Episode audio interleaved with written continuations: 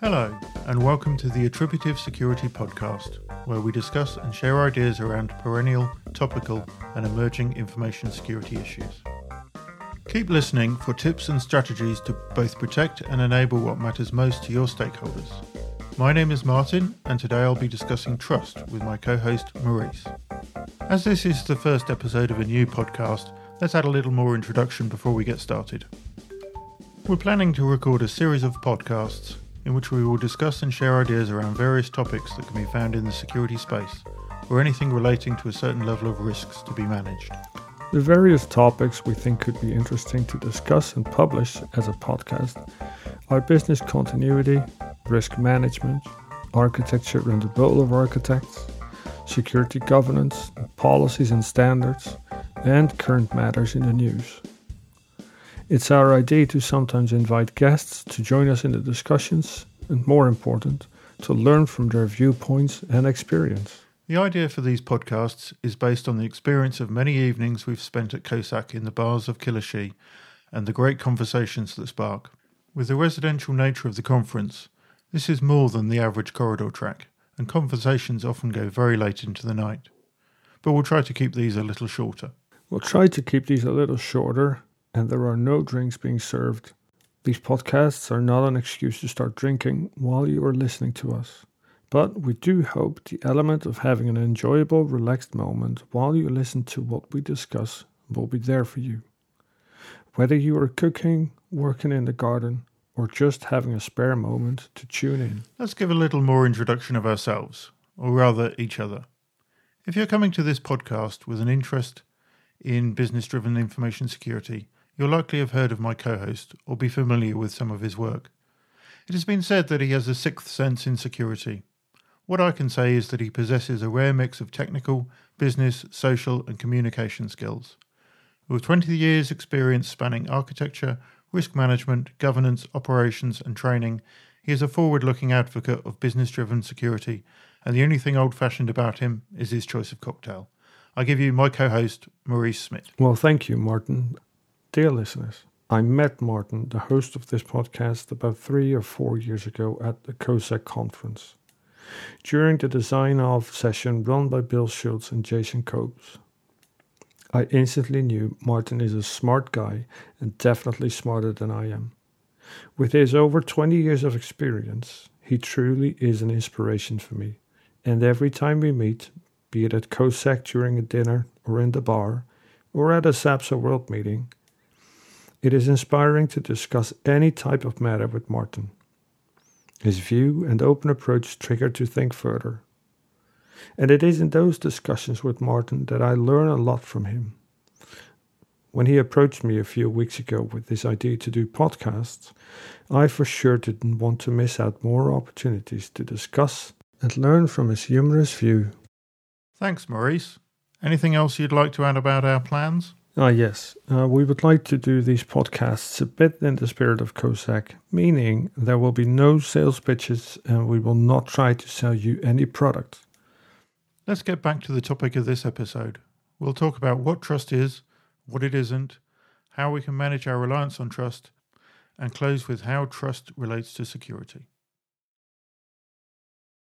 So interesting what I saw yesterday the news of, uh, of Apple offering Bitcoin, doubling your Bitcoins. Oh, I've not seen that one. Ah, okay. Yes, yesterday uh, was yesterday was kind of taken up with um, Twitter meltdown. Uh, Apple tweeted that they would double your bitcoins. They believe in bitcoins and they would double your bitcoins. Yep, yep. All right. So yeah, we are on the same page with the Bitcoin related uh, tweets that were going from the compromised accounts this morning when I woke up, I read this again. I was like, so, okay, so Apple suddenly said, right, supposedly in the tweet, uh, we believe in Bitcoin, send us a Bitcoin and we will double it. So I thought, but how doesn't that just diminishes the the trust that people will have in Bitcoin there? And uh, giving this another thought, I was like, no, this is diminishing the trust that people will have in Twitter, right? something. What happened there? And I just read something about uh, supposedly an insider was bribed. Right. Interesting. Why would you, as an internal employee, and I'm just, it's speculation here because it's under the presumption that it's an insider job. Uh, why would you, as an insider, let yourself being paid while you know this this will get out? You can never get away with this. It's yeah, it does seem a bit. I mean, it, it's like one of the sort of common late night conversations around, uh, you know, pen testers is, you know, so we've got this uh, compromise on a bank. How do you actually cash out? You know, you can get the money, but how do how do you then make that non-traceable? You know, how do you break that link? Indeed. How do you break that link?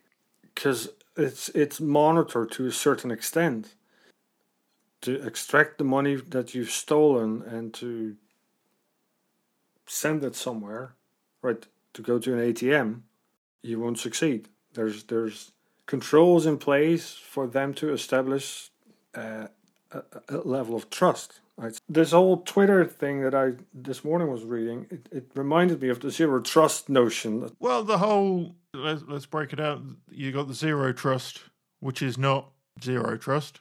It's I mean, I, th- I think when you go back to was it Gartner? I think it Forrester Research. The phrase supposedly came from zero trust networking.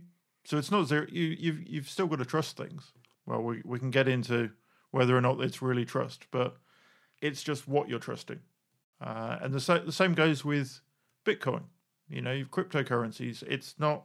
You know, you have this whole thing around what was the phrase? Without relying on trust, and it's without relying on trust of intermediary parties.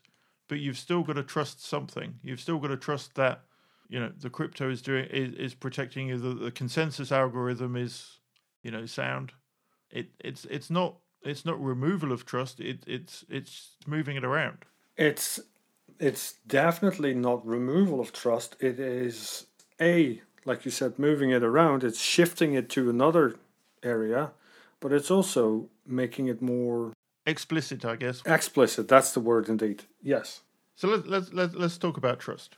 What is your what is your thought when you hear people talking about trust in in connection to software or a technology? My initial thoughts always go back to trust is something that sits between animals, and we humans are also a species amongst the animals, right? If we agree with that or not.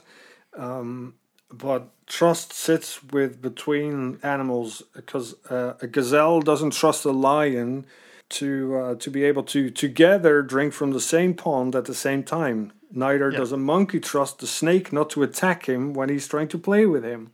Yeah, I mean it's a classic classic quote from the Princess Bride. You know where this is going, right? Yeah, it's, yeah, you know, yeah, yeah. You keep yeah. using that word.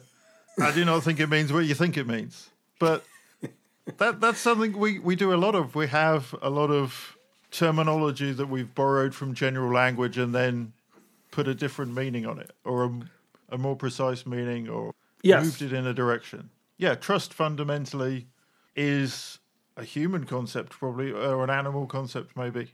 You know, between two parties, it's it's one directional. You know, you, you've you've got two cons- you've got two uh, components. You've got one party being trustworthy, and one party being trusting. Yes. Um, and yes, you can have mutual trust, but I think that you can really decompose that from a you know an architectural point of view as just two one-way trusts. I agree. There are you and you you can only model one-way trusts, right? So it's all it always decomposes into uh, one-way trusts. Uh, it's it's uh, one directional indeed. Although, like you said, uh, when you're getting a sort of a contract that a couple of parties need to trust each other. Deeper down, it's it's always a one way trust because if one party steps out, the chain breaks. And I, th- I think I think you've also got to look at it in uh, in the context, and this sort of goes back to, or at least with parallels with something I was I was talking about last year around around risk appetite. I could trust you to, you know, advise me on on security. I'm not necessarily going to trust you on advising me on where to go on holiday. Yeah. yeah. And, and the risk parallel being, you know, my, my view of risk in a casino is different to my view of risk on a ski slope. Uh, true. You know, true. I have a different risk appetite. Um, and, and in a sense, I, I, I can trust you to do things that you have credibility in. You have maybe a degree of uh, reliability. You enter into this, uh, for want of a better word, transaction, and it goes well, and you go, "Well, that seemed to work. He he, he did what he said he was going to do. I'll I'll do that again." But how does that how does that then start working with organizations? You know, we've said it's a it's a, a human animal construct.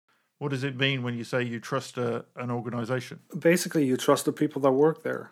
You trust the image that those people represent uh, for you to be uh, to act in the way you want them to act to achieve what you're striving for.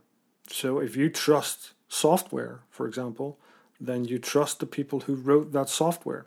Oh, and I think that goes back to that. That makes me think of Ken Thompson's Turing Award lecture in '84, I think it was, which was really around you can do as much source code analysis you want if I've backdoored the compiler. What are you trusting? And really, you've got to come back to do you trust the individuals, the people who wrote the software?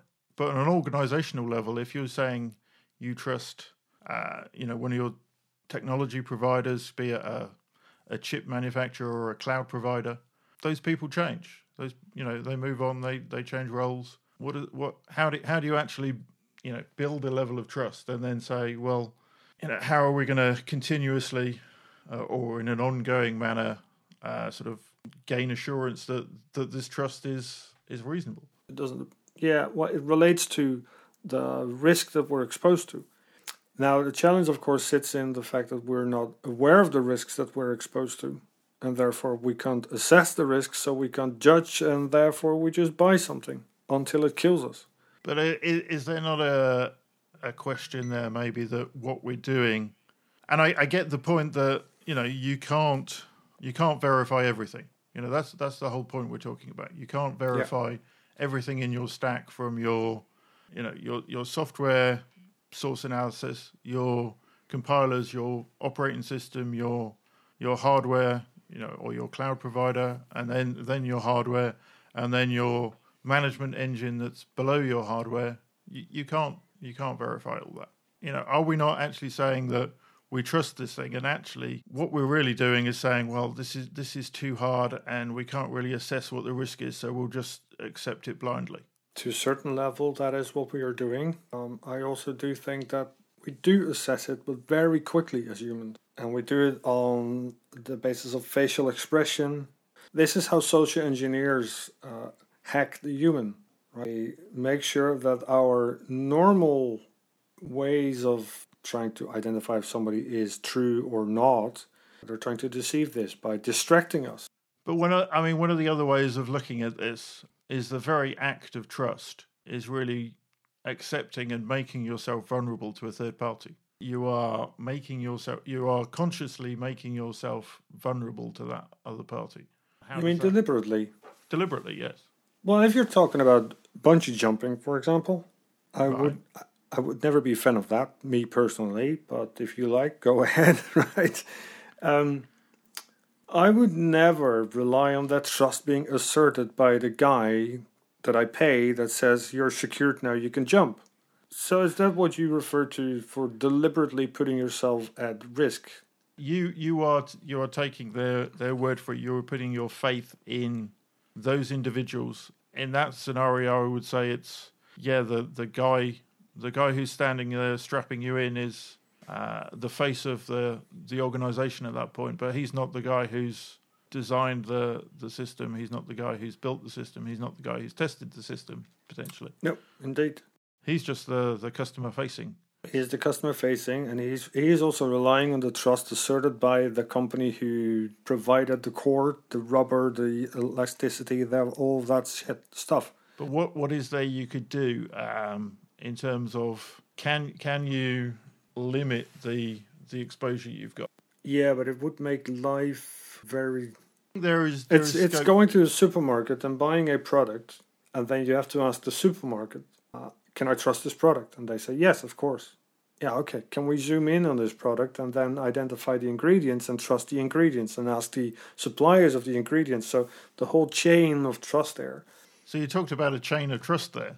That sort of gets gets me thinking about trust anchors. You've got to have something at the end of that chain that that you trust, and then a way of deriving. Well, if I trust this and I make this this step, that that's acceptable to me, and then I make this other step, and that's acceptable, and it's rooted Yes. in in something uh, up front. I guess the classic case in this is things like you know secure bootloaders. Going back to the technology, once you've got that, that that is where you sort of have to start trusting something, and then that Yes. that that verifies the next stage, and the next stage verifies the next stage, and you've got integrity checks and and the things. You you've got to start with something that you trust. This is what Theo de Raadt of OpenBSD says, right, uh, uh, about Raspberry. Um, people asked him, when, when are you going to port OpenBSD to Raspberry? And he said, never. The hardware is made in a country that I don't trust, so why should I create a secure OS on a device that I don't trust? Put a secure uh, shell on a on a shaky foundation. Yeah, But I, I, th- I think there are things you can do, whether or not they make sense all the time. You know, in some in some scenarios, people will go to multi-vendor um, approaches. You know, so you're, you're hedging in in a sense that you know you can you can look at controls at different levels, deterring and preventing and protecting and containing. So how do you how do you know what kind of trust requirement you need then? How do you know? What do you mean by trust requirement? For what do I trust the operating system that it treats my information in a certain way, that it doesn't delete my information, that it doesn't how do you know what kind of trust needs to be established? I think it's more a case of what controls can you put in place? Where does it become uneconomic, let's say, to put those controls in place? You know, you can't you can't go and develop your own CPU and build your own fab line and build your own CPUs unless unless you're Apple, I guess. And that's exactly what they're doing. For for various reasons, I'm sure. You know, you can't you can't get that whole end to end. Not realistic. And you can't you've you've got to you've got to pick your your risks and what actually matters to you. If it matters so much, that is something you can look to a third party and then uh, you know trust that they're going to do the right things. You can put contracts in place. You can put other controls in place to you know maybe detect if there's an issue without preventing it. Yeah, so you're saying, um, and I, I agree with that actually, that you, on the basis of your risk assessment, you can identify the type of trust that is needed there. And yeah, the the, type of trust. the, the example that you you would follow my advice on something about security, but not about uh, a holiday for you, yeah, because the impact could be that I can send you to a place on this planet where it's not safe to go because I'm not a matter expert yeah, on on places on this planet, um, on some places on this planet. So the the risk is that you'd be sent somewhere else and you may lose your life or have a very bad impact there, a negative impact. One of your trust You know, I, I, I, could, I could recommend something to you and say, you know, go to this country, and you could land there and you'd go, it is not possible in this country to get vegetarian food. Why did he send me here? yes, yes. My goals So and my- objectives and whatever are, are different to yours. So my trust requirement is is that I I trust you to be a be aware of my preferences and that you are skilled and knowledgeable about where to find this. I, I think the trust comes down to, and this this is sort of building on, uh, you know, the trust equation model. You know, do, are you are you a credible, um, not not necessarily expert, but you know, do you have a do you have a skill in that area? Yes, are you are you a credible source? Are you a credible source of information, uh, advice in that area? yes, yeah, yeah, yeah.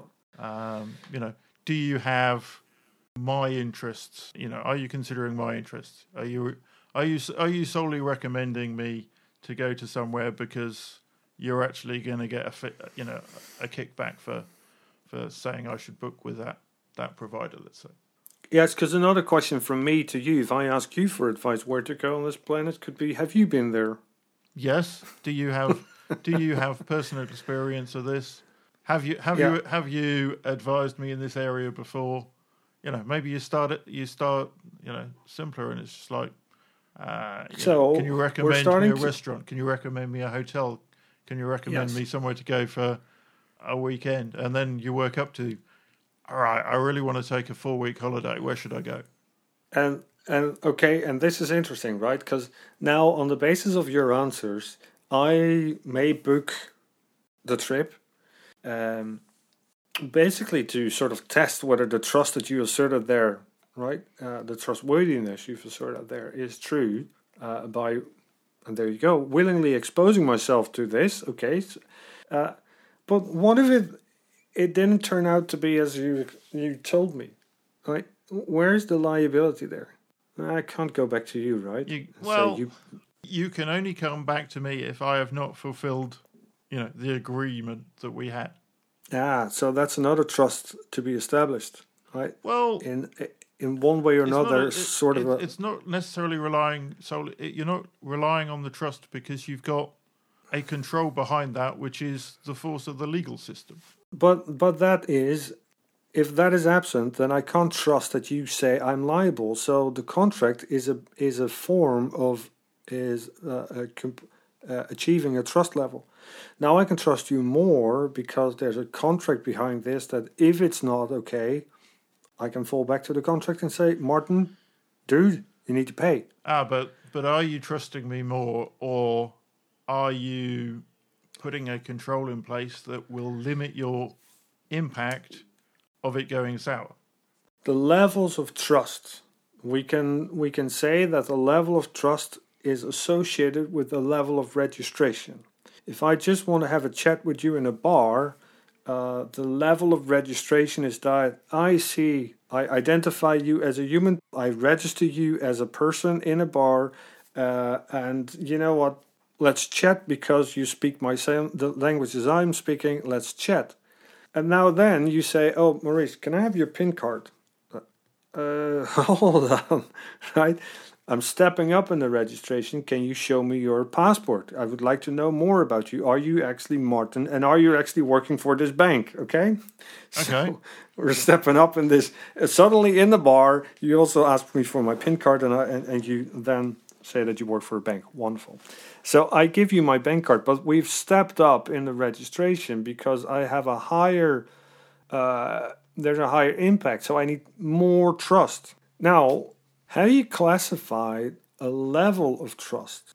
Is that can you classify that? Because right, the interesting thing here is how much trust is needed. Okay, let's break this down. I think I think what we what we refer to as trust is in practical terms most often subjective. Now, I think you can I you know, I could go and measure in some way your credibility. I could say show me some reviews you've had. Yeah. Give me some references and I can go and check those. Give me your credentials. Um, What badges have you got? I can look at that. I can look at, um, and we've touched on this before. Do you have a history of doing what you said you were going to do? Either for me, or can you refer me to somebody, or do I have a, a friend or colleague who has spoken to you in the past, introduced us maybe? So there's an intro- introductory type relationship there as well. That all builds your credibility, and that, in theory, could all be measured, I think, to, to a degree. So that's that's maybe one way of getting started on that. I guess you can also get indicators around, well, actually, is it all just going to go well so long as our our goals and our desired outcomes are actually aligned? And as soon as maybe that diverges, you're going to put yourself first, and I'm going to get the raw end of that. That's that's kind of harder to look at, and I think that's that's probably uh, an aspect of trust as well. That you you know you are you are having faith that person is actually the the other party is actually um, considering your interests as well as their own, and that's I guess that's a tough thing to to consider in terms of a business relationship. You know, it sounds a bit a bit harsh to say everybody's in it for themselves, but they have their own interests and they do need to uh, address those. Absolutely. Plus, uh, I'm thinking of this this situation where you connect two companies, different companies, providing a VPN, or actually you're establishing a VPN with them, and uh, you can have two options, right? If we if we have a sort of a contract between us where in which you you just confirm you've implemented an X amount of controls, then we will just do with one firewall.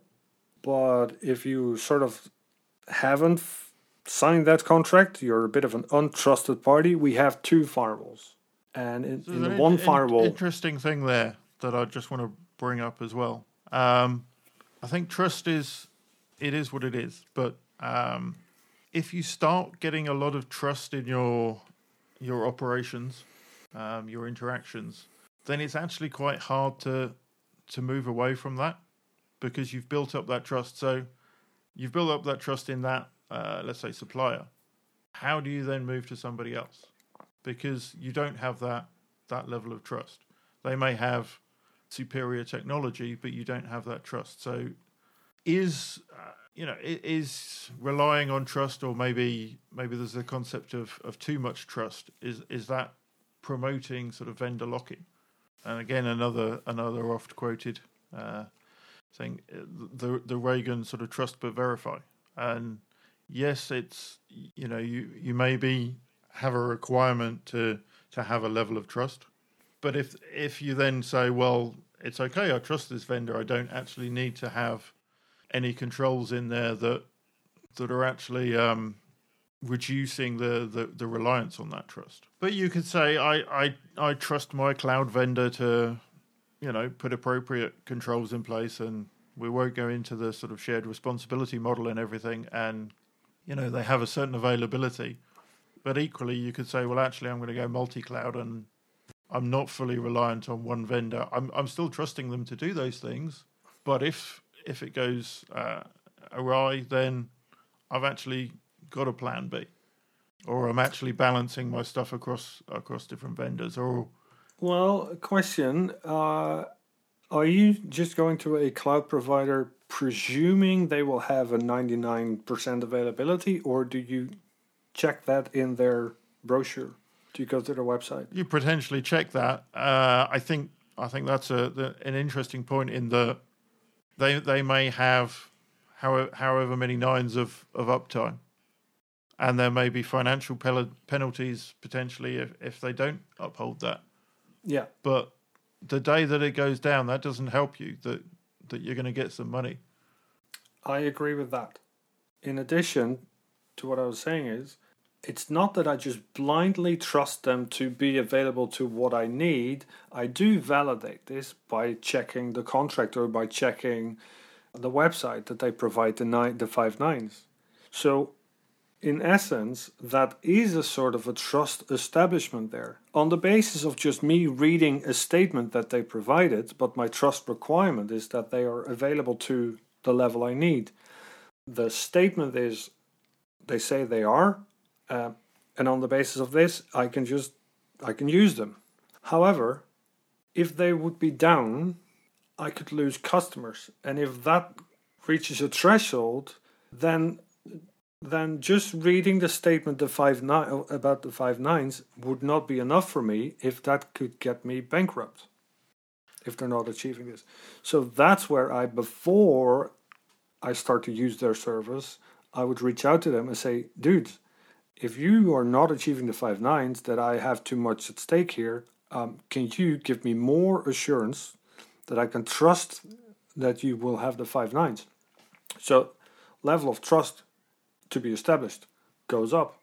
Yeah, but the, there's also stuff you can put in to, I guess, um, mitigate some of that risk do you want to be reliant on them telling you that they've gone down, or do you want to have your own monitoring? Do you want to? ah, no, no, no. On... So that's that's another step in the in that needs to be established there. Yeah, true, true, uh, and it all ties back to the analysis of comes down to process, right? The analysis of the process, the decomposition of the process steps there.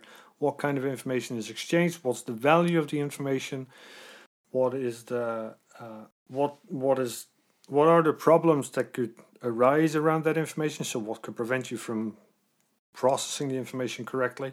And what is what is the impact of that happening? And and, and that's what you And at each can set out as uh, trust requirements. at each one of those steps, you've got to decide, you know, what controls you're putting in place and what.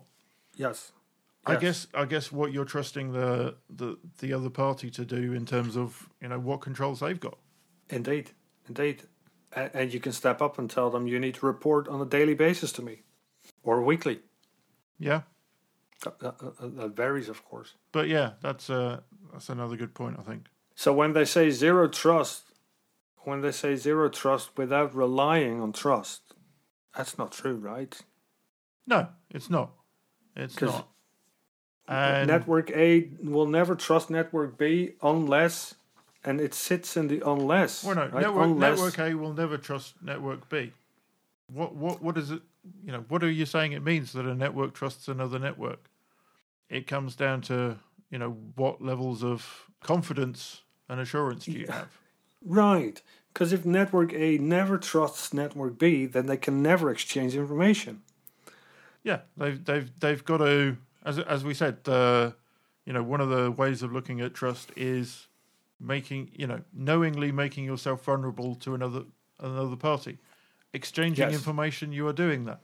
Yes, indeed. Uh, you know, it's maybe only a small amount, but yes, you, you're starting down that path. with with putting as much as needed when it comes to the controls, the assurance of making sure that you will survive the exchange, so uh, that a gazelle can indeed drink from the same pond at the same time with the lion, because the gazelle has seen that there's too many bushes for the lion to jump over. So it's fine because the pond is like the ocean. Okay. Yeah, and going going back to the sort of uh, you know you mentioned Bitcoin there uh, implicitly at least. You're, you're taking away this reliance or this uh, trust in, in intermediaries, but those intermediaries are also providing controls. You know, if if if I get fraud on my credit card, I take it up with my card provider. Generally, that you know they're going to refund you, and then they're going to go and chase it um, and try and get their money back yeah. but I've got that that control, that limit on my impact. I might decide. I don't know whether it means I I I, I trust Amazon, but I may go right. I'm going to this. Uh, you know, I, may- I may trust them not to send me uh, counterfeit goods, if if at least it's, if it's not marketplace. You know, if I'm buying from them, I may go. Actually, I'm not sure. I trust them that much but I'm going to use Amazon Pay on this third party website because otherwise I'm actually exposing myself to two providers with my credit card details now instead of one. And I'm I've already got that level of trust in them. I've already given them my data. I've already made myself vulnerable to that. Let's just go with that one again. Right, so you're drawing in another party that you trust to help you uh, take away a certain impact if it goes wrong. Yeah. Then it's Amazon that says, yeah, okay, because we trusted them. This is the chain of trust here, right? Yeah. Um, and you can trust us, and that's that's the only way that trust stays in place when the other party, the the trustworthy party, says, "Trust me, I'm I'm I think it brings up another thing. If I have no, as we said, you can introduce me. That that gives me a certain level of uh, faith, let's say, uh, in in that third party. But it, it's the trusted intermediary scenario. Without having that trusted intermediary, how do I actually transact with that with that other party? Now, you know, you can go down the the sort of blockchain route and say, well, we don't need the trusted intermediaries because we're going to trust the trust the code or trust the trust Yeah. the crypto and trust the math. That's really verify always and don't trust. uh, verify and don't trust." Uh, it's verify and and on the basis of the results of that, you can trust. right? And the verification, the level of this is just either a statement on the website or a contract signed with all the uh, the promises that if they screw up, they will pay out, uh, and you verify this, then you say, "I trust you." I think I think I'd add to that that trust is a relationship. So I would say at that point you can start to trust, but then that's an Definitely, that that is yes. something that evolves over time. You may trust more. You may trust. You may actually, you know, you may see something uh, in the way in which a third party was treated, or the way in which maybe the company's values have been exposed, and you actually think, well, actually, the, these guys, I don't like their ethics. You know, Well, th- they haven't they haven't screwed me over, but they But- maybe screwed somebody else over, or they've maybe come out and said something that makes me wonder: Are these really my sort of people? We've talked about levels of trust, um, but how more at a I guess a process level or even an information flow can we model trust and I guess one of the things we've been talking about is is the importance of actually being aware of where you're relying on trust and where you've got controls, um, which which Well- dovetails into risk assessment as well. No, indeed, but the controls are always in place to as to establish a certain level of trust. If I have a control in place to validate that my information shared with you is still in place, then I'm trusting that you will not unauthorized change my information. I could put an integrity check on that information that would prevent. Yeah, well, that would be m- my requirement. Or if you have that requirement there too, you put on there something too, because you trust that that information ch- stays unchanged, unauthorized, right? Um, doesn't get changed there too. Um, I'm starting to think that basically all the controls we put in place is in relation to a risk we've identified, and a risk consists of a couple of elements there: threat, weakness, etc. But that is to establish a level of trust before we can exchange, interact with another party. Okay, so exchange with another party. We're talking about trust with another party. So one of the core controls authentication. What level of authentication do we need? What assurance do we need that that third party is who they say they are? We may mm-hmm. trust that person, but we still got to we've still got to gain assurance that they are actually that person, and it's not Ah, I don't know stolen credentials or somebody spoofing their identity or so uh, when we say we trust that person, is that because we trust him and then we ask him for his name, or is that because we first have let him or her uh, uh, authenticate himself and then we trust him? So there's something called uh, trust on first use, right? Um, So I think we we go through, and, and in, in banking maybe it's a, a KYC process. Right. You go through all that, you uh, and that's part of. You mentioned it earlier on registration. It's part of your registration process is who is this person? What are their credentials? What do we know about them? What do we need to know about them? But then we want to actually say, is this the same person? Um, so we've got a a level of trust in that person based on them being able to uh, assert and and to a level of we require verify that identity that they are that that person. Yes. So in the registration, that is a part of establishing the trust. But once this person is accessing us again for the exchange of information, we again ask this person, Do we know you? And then he sends the credentials on the basis of we can say, Ah, we've registered him, so we trust him for this set of information to be exchanged with him. And this could be uh, we say person, right? But this could be uh, a group of people, but this could be a company too, right? Uh, the B two B exchanges there. But I think there's also the you know, and I mentioned inf- information flow uh, and process. There's also the is this uh, element element of trust, let's say, necessary for the for this relationship? It's it's fine for me to say I trust you with my personal data, but if there's not actually a a valid reason for you having that, why why do I need to share it with you? So is there is there not a a question of looking at at your your processes, looking at your information flow, and making sure that you don't actually rely on trust where where it's actually something you don't need to do at all. Oh, I agree with that absolutely. So in your process decomposition, uh, that's sort of what I was trying to uh, to say before, but I, uh, I I forgot. In your process decomposition, you identify the information that is being processed and the parties that you're exchanging this with, right, or are receiving it from. And if you would not be in that list, why would I establish trust with you to exchange the information? Because you're not a part of the process, so you you don't need to know. Could be part of another requirement, least least privilege or right need to know. But uh, I, I agree with you there. Yeah.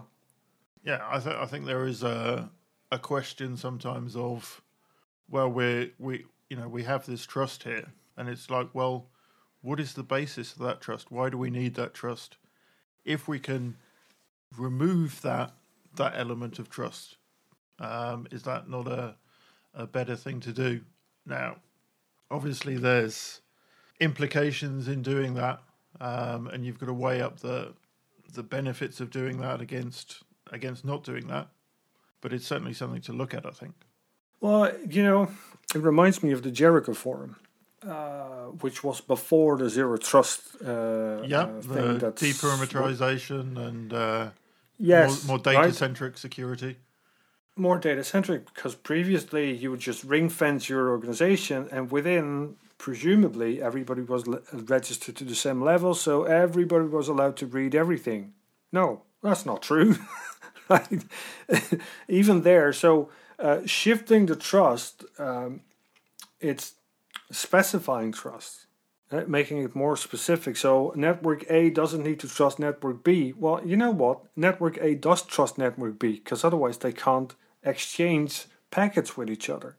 Now but the network doesn't exist for the sole purpose of being a network. The network sits there as a transport for information coming from functionalities applications. Does application a trust application b? That is the question and that trust requirement or those trust requirements are translated into and over the network. Yes, yeah. I mean, I think there's it, it's easy. It's easy to to think about those things when you control the whole stack. Well, I think actually that's the point.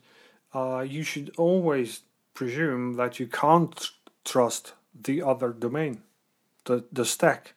You can only trust your own layer. With uh, with the caveats that we've we've mentioned before about not being able to verify your your entire stack. Yes, true, Um, true. That's but the you can certainly verify your stack to a a higher level than a third party's. Yeah. Uh, Yes. that certainly does apply. I I think uh, I think there's one more question that, and maybe that is a way of tying it all together. Does security enable trust, or does trust enable security? I would say security enables trust. I would agree. Um, because security is the and then i'm talking about security in the sense of being a, a property of something else right so that is not just encryption and confidentiality or integrity assured but it's a more it's a detailed specification of the trust to be established and therefore security enables trust Well, security fundamentally in that in that view is about maximizing or at least uh, increasing the likelihood of you achieving your goals and objectives without without undue uh, downside, I guess. So you're balancing the you're balancing the opportunities and and and the the threats. So in doing that, then trust enables you to actually do business. Trust enables you to actually interact with parties. Trust enables you to not have to build everything yourself. Trust enables you to focus on what it is that is important to your business, what differentiates your business, what drives your business value chains without having to lose sight of that by having to develop the whole end to end solution yourself without actually relying on on products and services from from others that aren't sort of are core to fundamental to delivering what you want to do, but aren't actually part of your value proposition. And I think without trust, you, you know, as we've discussed, you you would have to do everything, and that that really loses focus on what it is that you're trying to do that's different to somebody else. So I would I would say uh, trust enables security. The other way around, you mean? Uh, no. You said trust enables security. I have it on tape. I can rewind if you want. you mean security enables trust, or trust enables security? I I mean in that regard that employing and using trust appropriately within your business improves your your chances of achieving your goals and reduces your chances of uh, failing uh, in in various ways. So, if that is is what we think the uh, the goal of security is, then then the trust is is enabling better security. On the flip side of that, if you say, well, I'm tr- I'm making myself vulnerable to somebody else, then you know they better be careful about who they're making themselves vulnerable to because that may have a a transitive effect Yeah. on me. So their security in in in that sense of the, the, the security maybe is enabling the trust. So maybe it's both. That's what I start seeing here. It's sort of they hold each other. Aren't they the same then? That's uh, that's too profound for me today. I think. All right. It's it's an interesting uh, thought experiment, is it? How how do you how do you separate out trust and security? You know, well, you've you've started blurring the edges; they overlap. Well, Yeah. how much do they overlap? Are they actually? Maybe that that takes some uh, critical thinking about what our definitions are, but are they are they essentially the same thing?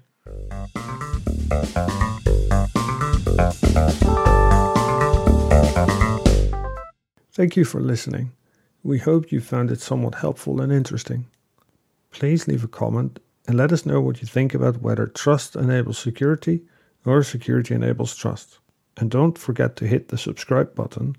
This way you won't miss our next episodes. Until next time, take care and stay safe.